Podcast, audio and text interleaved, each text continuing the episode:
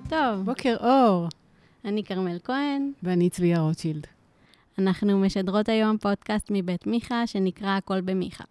בבית מיכה יש לנו שתי חטיבות, את חטיבת הגיל הרך, שמטפלת בילדים עם מוגבלות בשמיעה, מגיל הינקות ועד הכניסה למשרד החינוך, ואת החטיבה הקדם-יסודית, ששייכת למשרד החינוך, ומטפלת בילדים חרשים וכבדי שמיעה בגיל הגן. הפודקאסט הזה הוא פרי יוזמה משותפת של שתי החטיבות, כדי להנגיש ולהרחיב את הידע בנושא עבור הורים ואנשי צוות. שמחות לארח כאן היום את קלינאית התקשורת יעל לדרר. בוקר טוב. אהלן. וואי, כמה שאנחנו שמחות לארח אותך פה היום, ואני חושבת שתכף כשתתחילי לדבר על הנושא, אחרי שתציגי את עצמך, אני אתן לך לעשות את זה. אה, אני חושבת שיהיו פה כמה הורים שכדאי שישמעו את מה שיש לך לומר, אז בואי, תציגי את עצמך. נעים מאוד, אז אני יעל לדרר, אני קלינאית תקשורת אה, התפתחותית. אה, בשנים האחרונות אני מאוד עסוקה בכל השינויים הטכנולוגיים ומה שהם עושים להתפתחות ילדים, ובעיקר להתפתחות השפה והדיבור שלהם. אה, חקרתי באוניברסיטת תל אביב, אני תכף ממשיכה עם המחקר שלי, ואני גם מגישה פודקאסט שקוראים לו מסכנו לאן, שמיועד בעיקר לאנשי מקצוע, ובעצם מגיש את, מגיש את הסקירה הכי עדכנית ומקיפה על, על איך שימוש בטכנולוגיה, ובעיקר טכנולוגיית המסכים, משפיעה על התפתחות ילדים. אני חושבת שזה נושא חם ובוער, כל העולם שלנו הולך ונהיה טכנולוגיה, אבל אנחנו פה לדבר היום בעצם על מסך בילדים שלנו. אוקיי, אז איפה מתחילים, יעל? בואי, תעשי לנו קצת סדר. אנחנו, אנחנו נתחיל מאבולוציה. בסדר? נחשוב רגע על תינוק שאתם מכירים, נחשוב על המוח של התינוק שאתם מכירים, ונחשוב בעצם למה הוא מצפה כשהוא מגיע לעולם. אנחנו יודעים בעצם שהציפיות לא השתנו באלפי שנים האחרונות. בעצם הריאות שלו מצפות לקבל אוויר עם איזשהו הרכב גזי מסוים, והקיבה שלו מצפה לקבל חלב עם איזשהו הרכב תזונתי מסוים, והמוח שלו מצפה לגריעה מסוימת. בעיקר הגריעה שהוא מצפה לה, הוא מצפה לקבל אינטראקציה אנושית. לזה המוח בנוי, ואם הוא יקבל את הגריעה הזאת, הוא יתפתח בצורה מיטבית. וגריעה אחרת שהיא מהירה מדי, או, או חזקה מדי, או פחותה מדי, בעצם מאוד תקשה על המוח להתפתח ולתפקד. אז זאת נקודת ההתחלה שלנו. אנחנו נדבר היום בעיקר על ילדים בגיל הרך, כי הסיפור בגיל ההתבגרות, או אצל mm-hmm. ילדי בית ספר, הוא כבר סיפור אחר.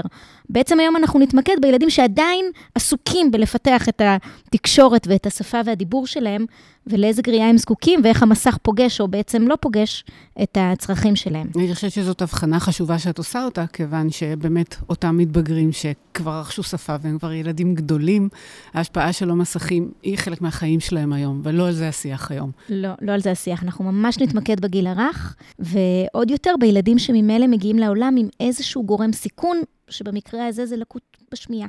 בהחלט. אז איפה מתחילים כשמדברים על ההשפעה של המסכים? אנחנו נתחיל מלדבר על זה שטכנולוגיה זה לא טוב ולא רע, אלא היא טכנולוגיה. ויש אופנים שאנחנו יכולים להשתמש בה שהם uh, עשויים לתרום להתפתחות השפה והדיבור, ואופנים אחרים ש, שלא יועילו ואף יזיקו.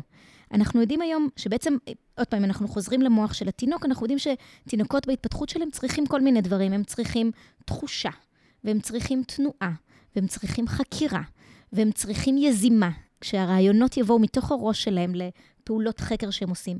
הם צריכים מאוד מאוד משחק, והם, אה, והם כמובן צריכים מאוד מאוד להיחשף לשפה. ובעצם מסך לא יכול להגיש אף אחד מה, מהצרכים של מוח של תינוק. מהצד השני, מסך מגיש גריעה שהיא לא מותאמת למוח של תינוק בגלל שהיא מאוד מאוד מהירה וקיצונית. זאת אומרת, אם תסתכלו היום על פרק של שיש, משודר, שאופייני, לעומת פרק שאנחנו ראינו כשאנחנו היינו ילדים, אתם תראו שהדבר המרכזי הבולט הוא שהפרקים היום הם הרבה הרבה יותר מהירים. התוכן שהם מגישים, הצבעים קיצוניים, האינטנציה קיצונית, איך שהאופן שבו הדמויות בקרטונס מדברות, זאת אינטנציה מאוד מאוד קיצונית. ואם ילד, עוד לפני שהוא פיתח את היכולות הטבעיות שלו לאינטראקציה ולשפה ודיבור, מרגיל את המוח שלו לכזאת גריעה קיצונית, העולם האמיתי ואינטראקציה עם הקלינאי תקשורת, או עם אימא, או עם הגננת, נראית מאוד איטית ומונוטונית ומשעממת וחד-גונית, ואז לילדים האלה מאוד מאוד קשה להתמיד באינטראקציה כזאת. הם מחפשים את אותה מהירות וגריעה מהירה שהמסך יכול לתת להם, ואין את זה בחיים האמיתיים. ואז לנו... מישהו יחשוב שאולי הוא היפראקטיבי בכלל, כי הוא לא מסוגל נכון. לשבת ולשמוע ולשבת במקום אחד מרותק ומרוכז. נכון, אבל האמת היא שפשוט, אם אנחנו מרגילים מלכתחילה את הילדים לגריעה של העולם האמיתי, אז, אז מסוגלים להתמיד, או רבים מהם, לא כולם, אבל רבים מהם כן מסוגלים ונהנים אה, להתמיד באינטראקציות. מה שאת אומרת עד עכשיו, ממה שאני מבינה, זה ש...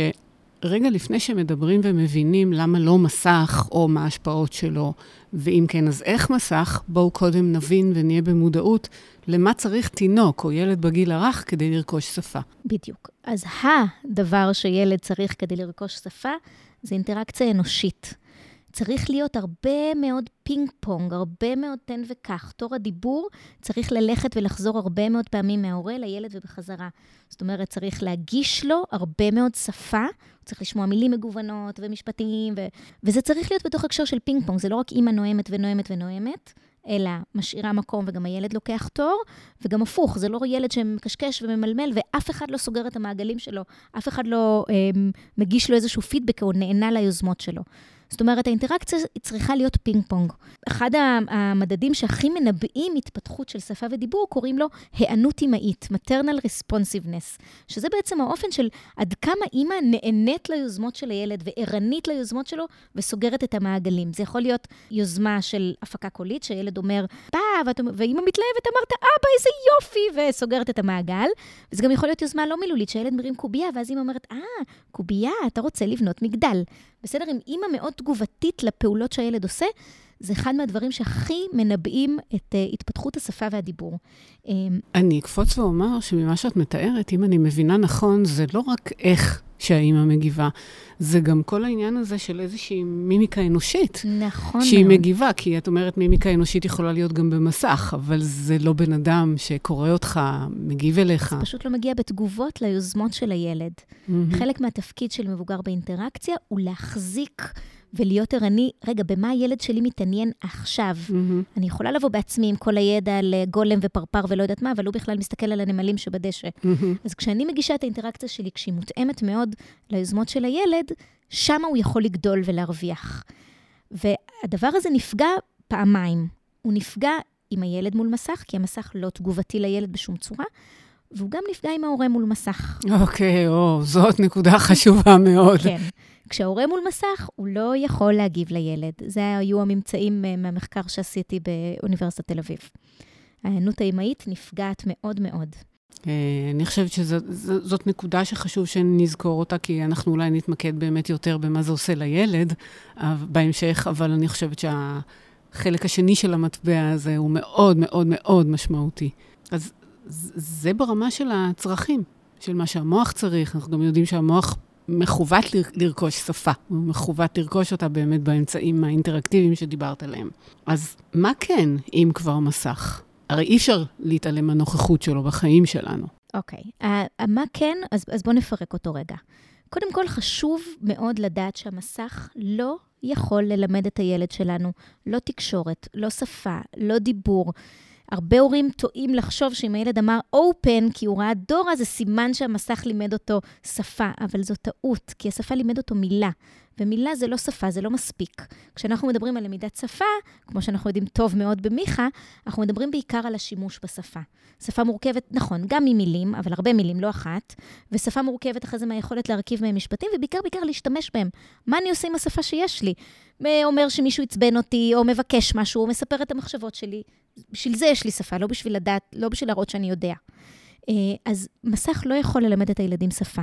אז אין טעם להושיב אותם מול דורה כדי שהם אה, ילמדו אנגלית. אין שום טעם להושיב לא. אותם מול דורה, כי הם אולי יקטפו שתיים, שלוש מילים, אבל הם יפסידו הרבה מאוד זמן שבו הם יכלו לעסוק בפעילות שכן הייתה מפתחת את התקשורת והשפה והדיבור שלהם. אז אני אומרת ככה, שאלת מה כן, אז קודם כל... כן. מסך לא יכול אה, ללמד את הילדים שפה ודיבור. מהצד השני, אני חושבת שכל אימא זקוקה לקפה. לגמרי. לא... לגמרי. אני האחרונה שייקח לאימהות את הזכות לקפה. אה, ולכן, אבל חשוב כשאת לוקחת קפה ושמה את הילד מול המסך, או אתה אבא, חשוב לדעת ש- שזה זה. בסדר? לא לחשוב, או, איזה יופי, אני, אני שותה קפה בנחת והילד בינתיים מתפתח. זה לא זה. ולומד ומעשיר את השפה שלו, ומישהו כן. מגיב אליו והוא לומד איך להשתמש בה, לא. לא, לא. לא. זה לא. זה לא הגריעה שהילד זקוק לה, חד משמעית. אם אתם שותים קפה ואחרי זה אתם הורים נחמדים יותר, דיינו. לגמרי. אם אתם אה, שמים את הילד לאיזשהו פרק של חצי שעה ובינתיים סוגרים פינות בעבודה, כדי שלא תהיו גם בעבודה וגם בבית במקביל, דיינו. אבל לא לטעות ולחשוב שיש איזו אפליקציה שמפתחת את הילדים, בטח לא בגיל הרך. בסדר? על זה אנחנו מדברים היום. אני כל הזמן מחזירה שאנחנו מדברים על הגיל הרך. לא לחשוב שהאפליקציה הזאת מפתחת את הילדים, לא לחשוב שהתוכנית טלוויזיה הזאת תפתח את הילדים. ילדים יתפתחו אם הם יסתכלו איך אתם מכינים ארוחת ערב, אם הם אה, יצאו איתכם לטיול בגינה, אם הם אה, אה, אפילו יקשיבו לשיחות של שאר בני הבית. זה הדבר שיפתח אותם ולא מסך. אז אם אנחנו בכל זאת חושבים על מה כן, אז בכל זאת בחצי שעה הזאת ש... Mm-hmm. אז אחד, זה חשוב מאוד מאוד לבחור תוכן איכותי. קודם כל, אנחנו, רגע, עוד, עוד הערה בלפני mm-hmm. מה כן, זה אה, לדחות כמה שניתן. אוקיי, okay, חשוב מאוד. בסדר? ילדים שמלכתחילה לא רגילים למסך, יודעים להעסיק את עצמם כשאימא שותה קפה גם בלי מסך. הם יודעים את זה, יש להם סל עם קוביות ועם בובות ועם משאית. והם מעסיקים את עצמם, ואפשר לשתות את הקפה בשקט, באמת. מניסיון, אני אומרת. אפילו אמרת בפודקאסט שלך ששעמום זה טוב, שעמום זה מפתח. זה מעולה שעמום, משם הכל צומח. לא לפחד ממנו. לא לפחד ממנו. לא לפחד חלילה לתת לילד להעסיק את עצמו לרגע לבד, נכון. הוא ימצא אולי כמה דברים טבעיים מסביבו להתעסק איתם. בדיוק, אז כמה שאפשר לדחות את זה. אוקיי. בסדר? המחקרים היום מדברים... גיל? לדחות את זה? אחי, אם כבר? אם, אך שלוש. שלוש. בבקשה, תנסו אוקיי. לא לפני גיל שלוש לחשוף אוקיי. את הילדים למסך. שמעתם, הורים יקרים? קשה, אני יודעת, זה אבל... זה מאוד קשה. כן, באמת, באמת זה כן, מאוד קשה. קשה, נכון. אבל אם אפשר לדחות uh, עד גיל שלוש את החשיפה למסך, וגם מה, זה לא שאז מותר... Uh, בלי השגחה ובלי בקרה ובלי... אני, ש... אני אוסיף גם, שזה לא שאנחנו מטיפות פה לא להשתמש בטכנולוגיה. טכנולוגיה היא חלק מהחיים שלנו. נכון. אנחנו מדברים על זה רק בהקשר של הילדים שלנו, שאל תדאגו, יהיה להם... אה, דיברנו על זה מקודם, ואת אמרת, בטח תגידי את זה יותר טוב ממני, שהטכנולוגיה כל כך נגישה וידידותית היום, שאל דאגה, גם אם הוא לא ייחשף עד גיל 3, 4, 5, הוא ידע איך להשתלט על זה אחר כך. כן, זו טכנולוגיה user friendly, בנויה לזה שכל אחד יכול ללמוד אותה בצ'יק צ'אק בחמש דקות. תחשבו על, אה, אני חושבת על אימא שלי, איזה מהירות היא למדה להשתמש בזה. ו... לגמרי. גם אני, לא טכנולוגיה, נכון? אבל אפשר. אוקיי. אוקיי, אז מה עוד? אמ, אז, איך כן? איך. כן? כשמחליטים לחשוף, צריך מאוד מאוד להקפיד על בחירת התוכן. איך מזהים תוכן שהוא איכותי? הוא צריך להיות איטי. התוכן האיטי יותר זה התוכן שהיה לנו כשאנחנו היינו ילדים, ואם לא, יכול להיות שגם היום עדיין אפשר למצוא, שקל מאוד למצוא את הסרטונים שאנחנו ראינו ביוטיוב, ואם לא, אולי אפשר למצוא אה, תוכן איטי במקומות אחרים. אפשר גם לבחור סרטונים ביוטיוב ולשדר אותם ולבחור מהירות הפעלה איטית יותר. זה טריק אה, שיכול להיות אה, טוב. מדהים. כן. ואז באמת אפשר, הילדים מסוגלים אולי לעבד את השפה והדיבור שיש שם, כי בקצב כמו שיש היום, עם כמות הגריעה הוויזואלית, ה... אין לילדים שום סיכוי להפנות מספיק קשב כדי לאבד את השפה והדיבור שהייתה בפרק. הגריעה הוויזואלית פשוט מציפה אותם. ואז בעצם, את אומרת, יש ילד שישב מול מסך, לא הבין שום דבר. שום כלום. מה רע בזה שהוא יושב מול מסך ולא מבין כלום? כי הוא הפסיד זמן שבו הוא יכול היה לשחק, לראות את ההורים שלו, להיות עם האחים שלו, לא יודעת מה, או להיות עם עצמו, ובמקביל הוא הרגיל את המוח שלו לגריעה מהירה מדי, שתקשה עליו אחר כך לקחת חלק באינטראקציה. וזה בניגוד מוחלט לכל דבר אבולוציוני שדיברת עליו וזה מקודם. וזה בניגוד, כן. ילד המוח... עלול להבין שזה בסדר לא להבין. נכון, אינטראקציה. נכון, נכון. ואני רוצה לקשור את זה באמת לדברים שאנחנו מדברים עליהם פה במיכה, כל העניין של סינגור עצמי. לא הבנת, תשאל.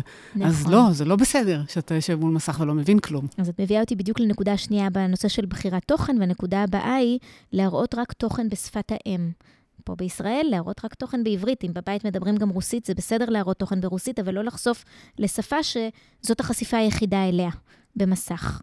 באיזשהו מחקר, אה, הסיכון של, אה, בדקו אה, עד כמה הסיכון של ילדים להיות לקויי שפה בהתאם לכמה זמן מסך הם רואים.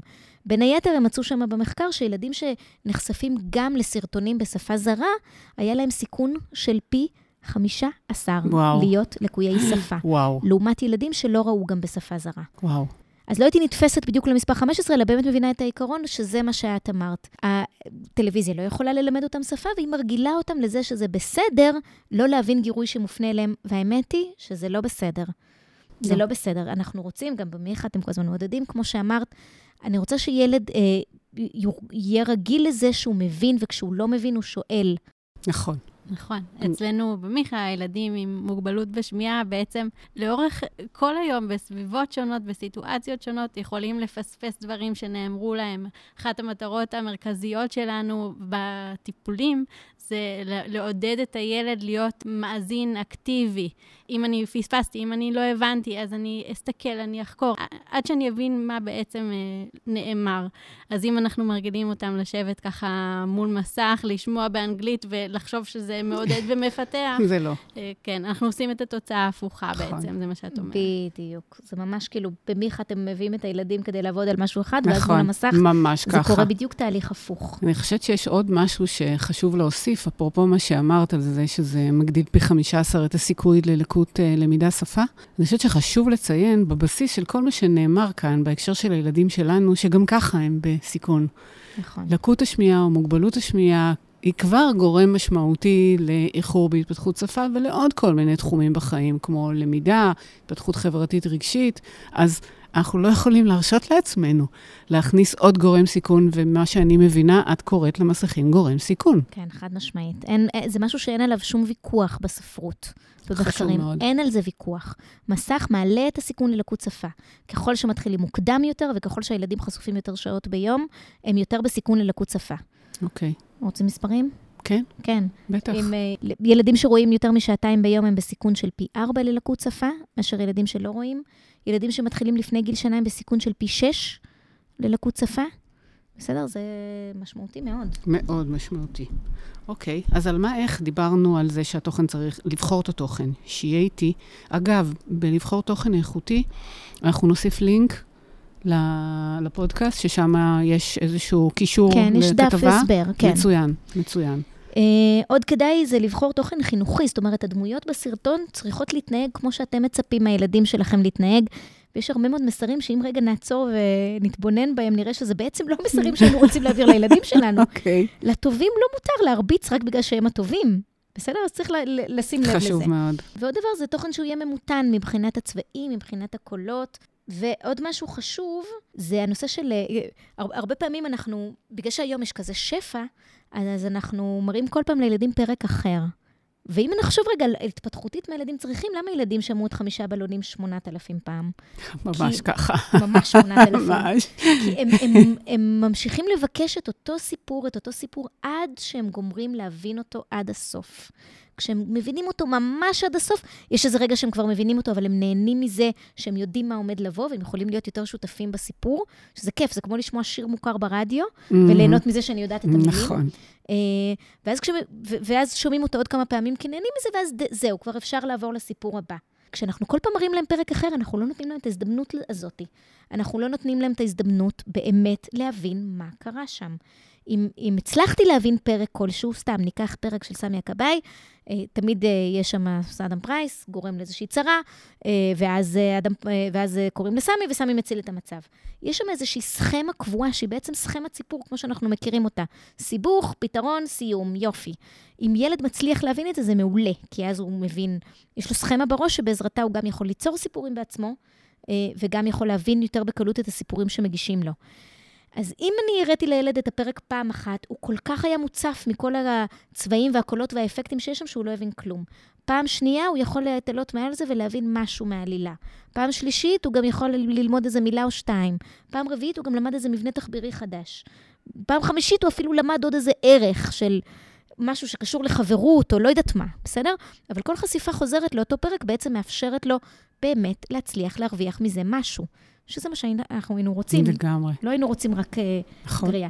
ואז בסוף, גם ליהנות מזה שהוא יודע מה צפוי, כמו שאנחנו נהנים, מ, כמו שאמרתי, לשמוע שיר מוכר ברדיו. זה גם משהו שמשתנה כמה פעמים, כיוון שזה כמו שכשאתה מקריא סיפור לילד, אז בגיל שנתיים הוא מסוגל לקלוט את זה ברמה מסוימת. בגיל שלוש יש לו בכל זאת יותר כלים שפתיים, רגשיים וכולי.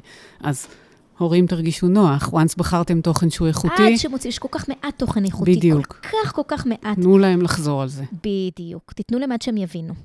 אחרת, כל פעם חשפתם לעוד סרטון ועוד מסך ועוד מסך ועוד מסך, הצפתם להם את המוח. במשהו שלא מועיל לא מובן, ולא מובן. כן.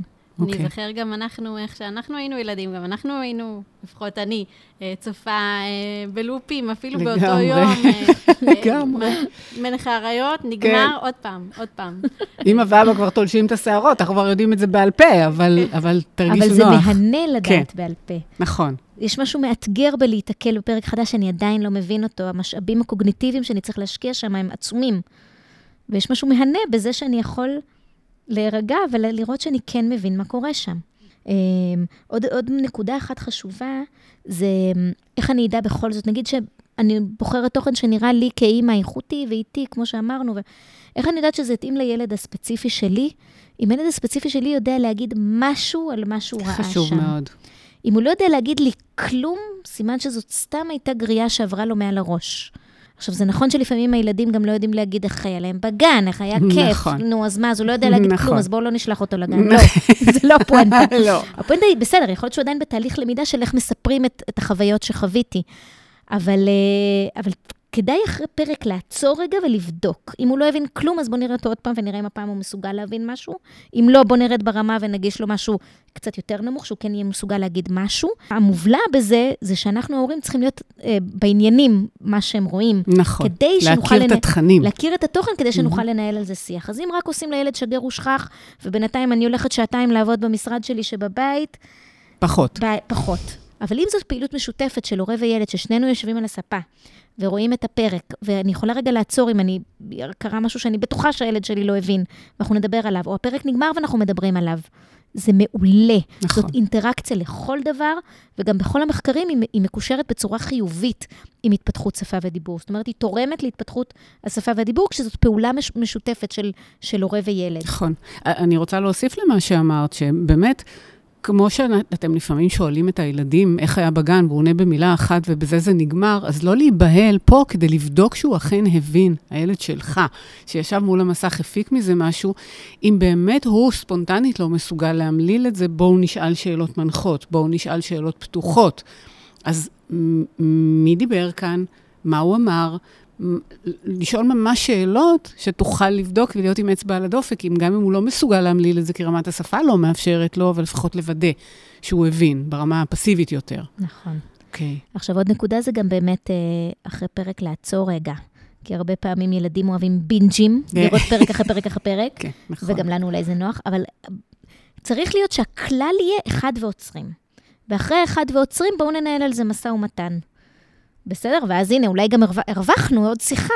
בואו נלמד אותו איך משכנעים את ההורה שייתן לך לראות עוד פרק, בסדר? זה כאילו, זה עוד מיומנות. נכון. אז עוצרים רגע ומדברים, מדברים על מה שהיה, ואפשר לנהל משא ומתן על האם כן או לא לראות עוד פרק. אבל כשרואים בינג' פרק אחרי פרק אחרי פרק, זה כלום, זה רק גריעה, זה מציף את המוח בגריעה ויזואלית ואודיטורית, ואין בזה שום דבר. אה, אני, אני, אני אוסיף למה שאת אומרת כרגע, ואולי קצת אקשה, אבל את ענית לי על זה מאוד יפה מקודם, ואני חושבת שנורא חשוב שנאמר את זה גם כאן. אומרת, אני אקטרג ואני אגיד, העולם הולך לכיוון הטכנולוגי, המהיר, אי אפשר להתעלם מזה. אנחנו כולנו מוקפות ב... אבל היה משהו שנורא תפס אותי במה שאמרת על האבולוציה, של מה שהמוח מבקש. וזה משהו שאני חושבת שחשוב נורא שרגע תגידי. כן. האבולוציה השתנתה גם? האבולוציה לא יכולה להשתנות בעשר שנים, חד משמעית. בסדר, אבולוציה זה תהליך אה, ארוך, ולכן אנחנו יכולים להגיד בוודאות שתינוק שנולד היום, אה, מה שהוא מצפה זה בדיוק מה שאנחנו, כמו שאנחנו הגענו לעולם, וכמו שהסבים שלנו הגיעו לעולם, הוא צריך אינטראקציה. וכל המחקרים מראים את זה חד משמעית. הילדים האלה שמראים התפתחות שפה טובה יותר, והתפתחות uh, תקשורת טובה יותר, והתפתחות משחק טובה יותר, אלה ילדים שחשופים להרבה מאוד אינטראקציה. יש איזשהו מחקר קלאסי שנעשה בשנות ה-90 בארצות הברית, ששם בעצם uh, uh, בדקו למה ילדים uh, עשירים מגיעים רחוק יותר מילדים עניים. מה שהם גילו שם זה שילדים עשירים לפני גיל שלוש, זאת אומרת, לפני הכניסה לגן, נחשפו ל-30 מיליון מילים יותר מהחברים שלהם, שהם באים מבתים עניים יותר. זאת אומרת, אם, אם אתם רוצים לתת אה, חינוך של ילדים עשירים, לא צריך חוגים, לא צריך צעצועים, לא צריך... מה שצריך זה בזול, צריך לדבר אל הילדים. וזה משהו ש... עד הודעה חדשה, עד שהאבולוציה באמת תשתנה, זאת המציאות. זה מה שמוח של תינוק צריך כדי להיות, אה, למצות את כל הפוטנציאל המולד שהוא הגיע איתו לעולם. איך סיכמת את זה קודם? המוח האנושי והאבולוציה עדיין זקוקים לאינטראקציה חברתית והם לא בנויים לטיקטוק. לא בנויים לטיקטוק, בדיוק. כן. מוח של תינוק לא בנוי לטיקטוק. אוקיי, זו הבחנה מאוד חשובה, אהבתי כן. אותה. אוקיי. אני חושבת שדיברנו בצורה מאוד מאוד ברורה על ההשלכות וההשפעה על הילדים שלנו. בואו נדבר קצת על הצד השני של מי שעוד שותף פה להתמכרות למסכים, וזה, את אומרת, שם ממכר לכל דבר. זה, זה ממכר מאוד מאוד, ופה אני באמת, כאילו גם אני מכורה, בסדר? זה, אני שמה את זה על השולחן. כולנו, כולנו, כולנו מכורים. כולנו. באמת, היוצרים של הטכנולוגיה הזאת יודעים לעשות אותו ככה, והמהנדסים שם מאוד מוכשרים, והם יודעים לעשות ככה שיהיה לנו מאוד מאוד קשה להניח אותה בצד. נהיה להם. מאוד מאוד תלוי, מצליח להם. אה, ואנחנו מאוד מאוד תלויים בטכנולוגיה, אז אני לא מורידה את השיפוטיות מהשולחן. ובכל זאת, בואו נדבר עוד פעם על הצרכים של תינוק. אמרנו, הוא צריך אינטראקציה, הוא צריך אימא תגובתית או אבא תגובתי, אה, והוא צריך הרבה מאוד שפה ודיבור. מה שקורה זה שלא משנה מי במסך, אם הילד במסך או ההורה במסך, האינטראקציה נחרבת. אין אינטראקציה. אה, זה מה שאנחנו מצאנו במחקר שלנו שעשינו באוניברסיטת תל אביב, אבל גם, גם common sense. בסדר? כשאימא בטלפון, האינטראקציה היא מאוד מאוד מקוטעת, האימא רגע פה ורגע לא פה, ואם ההיענות שלה מאוד מאוד יורדת, היא ממש נכשלת, אנחנו ראינו את זה בסרטונים שלנו, שהילד קורא וקורא וקורא, ואימא לא עונה, אה, נכשלת ב- בלענות לילד, יש הרבה פחות תורות של דיבור. זאת אומרת, הוא מנסה לקבל את תשומת הלב שלה, כאילו, כן. הוא מנסה, תדמיינו את הדבר הזה. היא- הוא כן. מנסה באיזושהי דרך לקבל את תשומת הלב שלה, אבל היא לא היא לא- שם. היא לא שם. לא מסתכלת, לא עונה, לא מגיבה. נכון, למרות שהם ממש באותו חלל קטן, ו... ואת, יש, כמו שאמרתי, הרבה פחות תורות דיבור, וגם השפה שהיא מגישה לו, Mm. היא... כשספרנו, אוקיי, כשהיא כן הגיבה, מה היא הגיבה? אז כשבלי הייתה בלי טלפון, נגיד הילד אמר כבאית, והיא אמרה, נכון, זה כמו, של, כמו שראינו, תראה איך היא עושה ווי ווי, ווי, איזה סולם ארוך יש לה. וכשהייתה עם הטלפון והילד אמר, אמא, כבאית, אז היא אמרה לו, "מהמם, יופי חמוד. וואו. מאוד מאוד קשה ללמוד שפה ככה, הילדים צריכים את ההרחבות. אבל גם, אמ, אמ, אני חושבת שכששומעים את זה, אני יכולה לה- לחשוב לעצמי, כן, אבל אני כשאני עם הטלפון, אני גם עם הילד. אני בכל זאת, אני ערנית, אני בכל זאת מגיבה אליו. וזה לא נכון, זה פשוט לא נכון. ה-on and off האלה, הכניסות והיציאות מהאינטראקציה, האימהות מגיבות, אבל התגובות שלהן פשוט לא מותאמות למה שהילד עשה באותו הרגע. אז הן לא סוגרות את המעגלים שלו עד הסוף, ממש. אני רציתי לבקש ממך, יעל, את פשוט תיארת בפניי קודם, אה, תיארת בפנינו תוצאות של מחקרים, של איך זה משפיע על התינוק כשאימא שלו בתוך המסך. ואני ככה לא, לא יכולתי שלא להזדעזע קצת, ואני חושבת שחשוב שנתאר את מה שהמחקרים האלה, מה זה עשה לתינוקות האלה. אוקיי, זה מחקר... קראת אה, לזה still face. נכון, still כן. face זה משהו שמשתמשים בו הרבה במחקרים, שבודקים מה קורה, איך התינוק מגיב לזה שאימא קופאת. אימא משחקת איתו קצת, אה, עושה לו קוצ'ימוצ'י, ואז לרגע קופאת, ואחרי זה חוזרת להגיב. ומסתכלים בעצם איך התינוק מגיב לזה שהאימא קופאת ומפסיקה, בעצם, אם דיברנו קודם על היענות אמהית, זה בעצם היא מפסיקה להיענות אליו. הוא עושה כל מיני קולות והיא מפסיקה, היא לא, היא לא מגיבה אליו. זה מחקר שכבר עושים אותו כמה עשרות שנים, ומה שתמיד ראו זה שתינוקות מזהים את זה מיד. הם מיד מבחינים בזה שאימא מפסיקה להגיב, הם מאוד מאוד נכנסים לסטרס ועושים חן דלך כדי להחזיר את אימא שתהיה איתם באינטראקציה, ואם הם לא מצליחים, הם נלחצים ובוכים. זה משהו שהוא לא ללב חלש לראות את הסרטונים של המחקרים ממש, האלה. ממש, ממש, זה מאוד קשה לראות את זה. נכון. Uh, בשנים האחרונות יש כמה מחקרים ששחזרו את אותו דבר, רק שבמקום שביקשו מהאימא לקפוא, ביקשו מהאימא להיות בסמארטפון, להיות בטלפון שלה. Uh, ומה שמצאו זה בעצם אותו דבר. בסדר? התינוקות uh, מזהים את זה, הם נלחצים מזה, הם עושים מאמץ להחזיר את, uh, את אימא לפעילות, וכשהיא לא מצליחים, הם בוכים. אבל מה שהיה יותר מעניין, זה קודם כל שהיה הבדל uh, בין התגובות של התינוקות לפי כמות השימוש של האימא בסמארטפון ביומיום. אימהות שביומיום שלהן משתמשות יותר, זאת אומרת שהתינוק רגיל לסיטואציה הזאת, אה, כשאימא כבר הפסיקה לקפוא וחזרה אליו, לקח לו זמן לחזור לשחק איתה. הוא היה חשדן. זה וואו. כאילו הוא אמר, אה, "אה, היא עוד רגע תיעלם עוד פעם, בשביל מה לטרוח? וואו. אה, ועוד מחקר מאוד מעניין שנעשה, הוא ישראלי בבאר שבע, הוא נעשה, הם בדקו שם את התגובות הפיזיולוגיות של התינוקות לרגעים האלה שבהם האימא מפסיקה להגיב. והם מצאו שם תגובות שבעצם מתאימות לסטרס. הדופק שלהם, הלחץ דם, מעיד על זה שהתינוקות בסטרס. הפעולה הזאת שבו אנחנו נמצאים עם התינוק, אבל בעצם אנחנו לא מגיבים אליו, זה משהו שהמוח של תינוק לא מצפה לו, והוא אין לו פשר והוא לא מובן, ולכן הוא מאוד מאוד מלחיץ את התינוק. והתינוק מגיב בעצם בסטרס.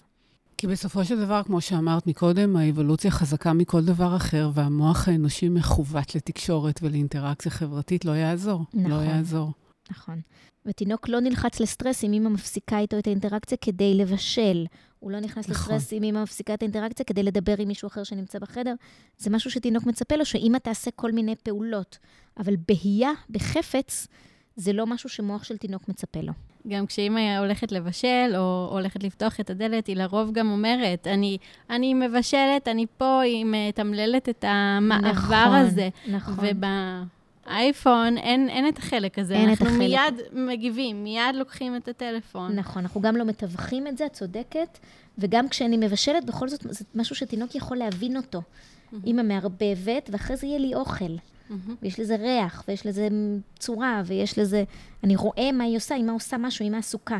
בעצם אנחנו אומרות שזה מאוד משפיע לרעה, אבל בכל זאת, אנחנו... יש אה, כן, יש מה לעשות, יש אז. מה ההמלצה? כן. ההמלצה היא, תרגילו את הסביבה שלכם, שאתם לא עונים לוואטסאפים בשעות שאתם עם הילד. אם יש משהו דחוף, שיתקשרו ואתם תענו לטלפון, אבל אם לא, אז, אז ת, תרגילו את הסביבה, לא, לא לצפות מכם לענות לוואטסאפים.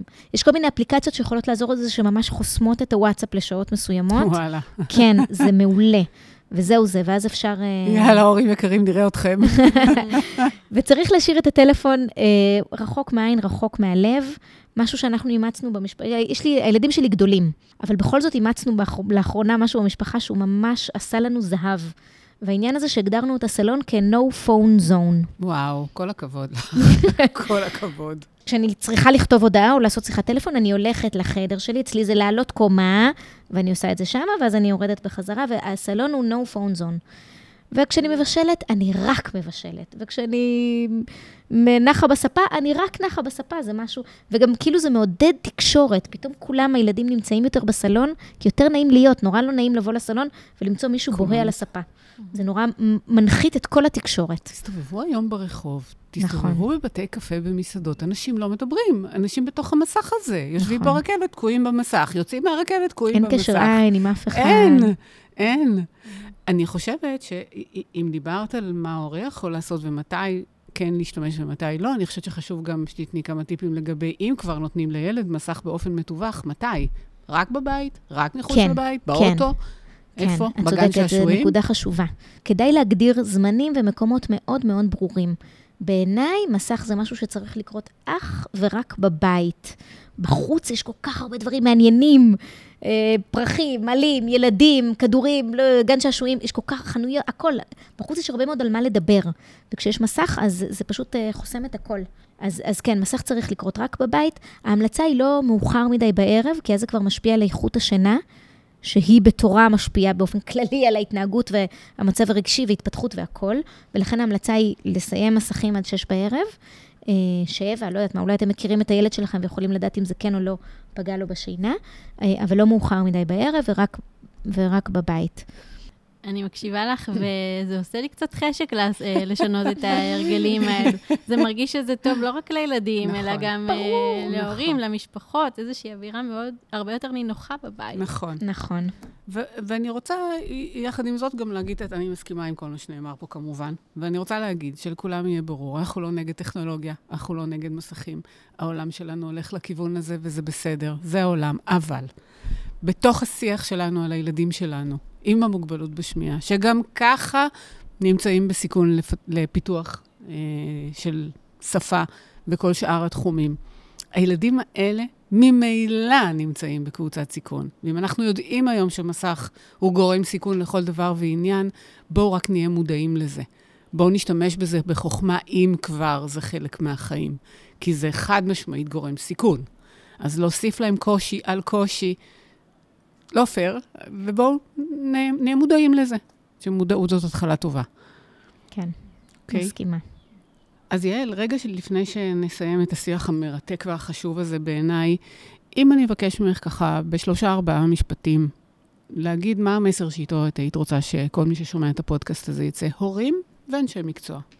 אוקיי, אז נתמצת את זה ככה. אחד, זה לדחות כמה שניתן את זה שמתחילים לחשוף את הילד למסכים, כי אחרי שמתחילים קשה מאוד לחזור אחורה. כמה שניתן, תנסו לו לפני גיל שלוש, אבל אפשר גם אחרי, וגם אז במינון.